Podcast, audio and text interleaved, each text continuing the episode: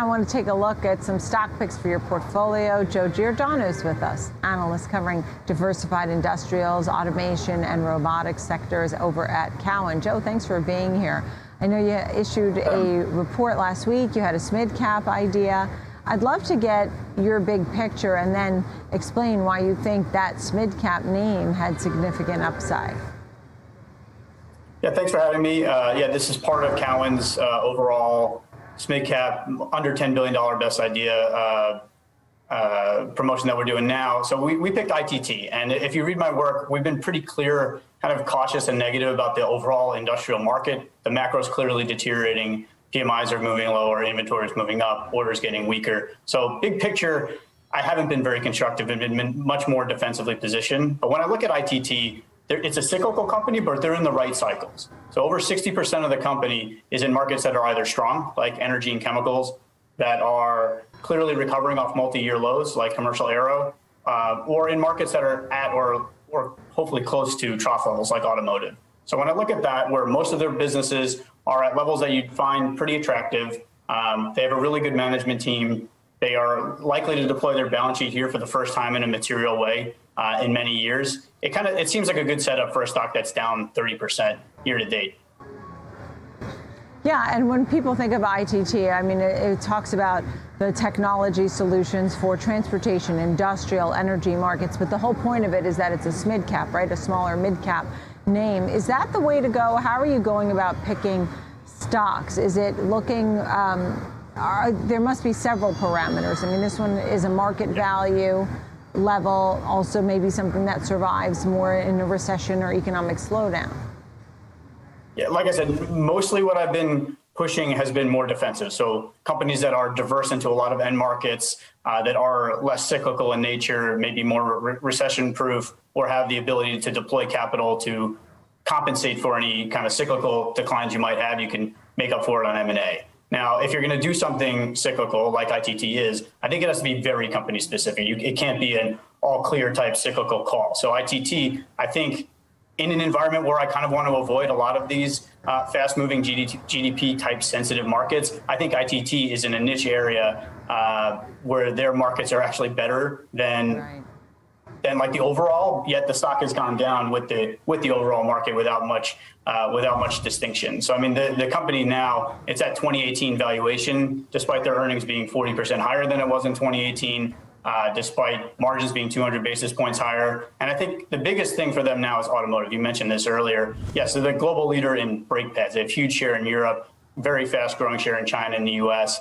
I mean, auto as a production is growing, is basically at recessionary levels in a lot of uh, developed markets. And this whole time, they've been gaining share pretty significantly through the downturn, outgrowing the market significantly. And the thing that we have to look for from here is that margins in that segment have been a major uh, pain point for them. The nature of auto contracts is you can't pass through costs. And they have to renegotiate each contract individually. They've done that. It's going to start showing through in the results in the second half. Uh, and the run rate into next year should look pretty attractive. Yeah, and I'm looking at some of the others. You have ABB Limited with a $40 target, Teledyne Technologies a 525 target, and ROP Roper um, Technologies at a um, 545 target. Tell me a little bit about these three names. Is there any sort of stream that goes through all three of them, or each one has a different story for you? So I think it kind of encapsulates what, what I just said. So either be defensive or be cyclical with a very specific reason right? So Teledyne is a, a global, uh, diversified company into a lot of different markets with a phenomenal management management team that's very acquisitive. So I think they have parts of their portfolio that will struggle if we go into recession, but more than most that I cover, they have visibility and strength through like all cycles. So that's our top pick.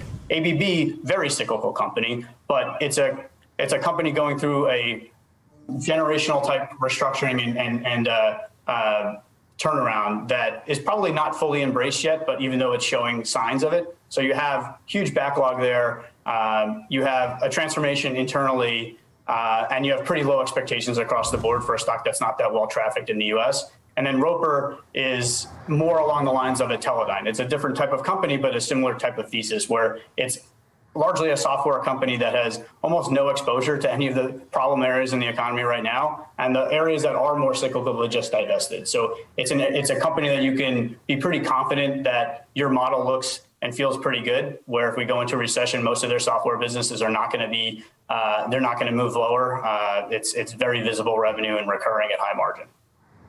Yeah, and I know you have outperforms on all of these names here.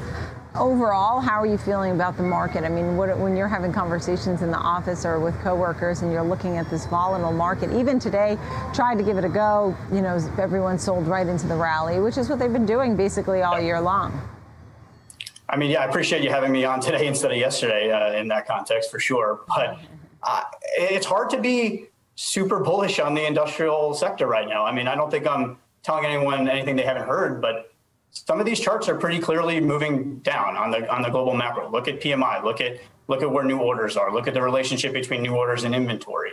Um, I think this is a problem, and if you look at a long a long history, it resolves itself. PMI is almost certainly going to go towards 50 and probably under 50, and we're still a pretty good away, a pretty good distance from there. So I think the closer you get to that, you can start to you know feel a little bit more comfortable that maybe we're getting closer to a level that people will start looking through. But know, it's a pretty long journey from there, from where we are now till there. So I think the most cyclical companies, um, we still haven't really seen the impacts of that. We're going to have probably pretty substantial order declines in kind of GDP centric type companies over the next several quarters. Maybe not yet, but it's probably coming pretty soon. And you know, it's it's a fight that we think is not worth waging quite yet. Yeah, yeah, understood. Joe Giordano, thank you. Nice to see you Thanks of Cowen.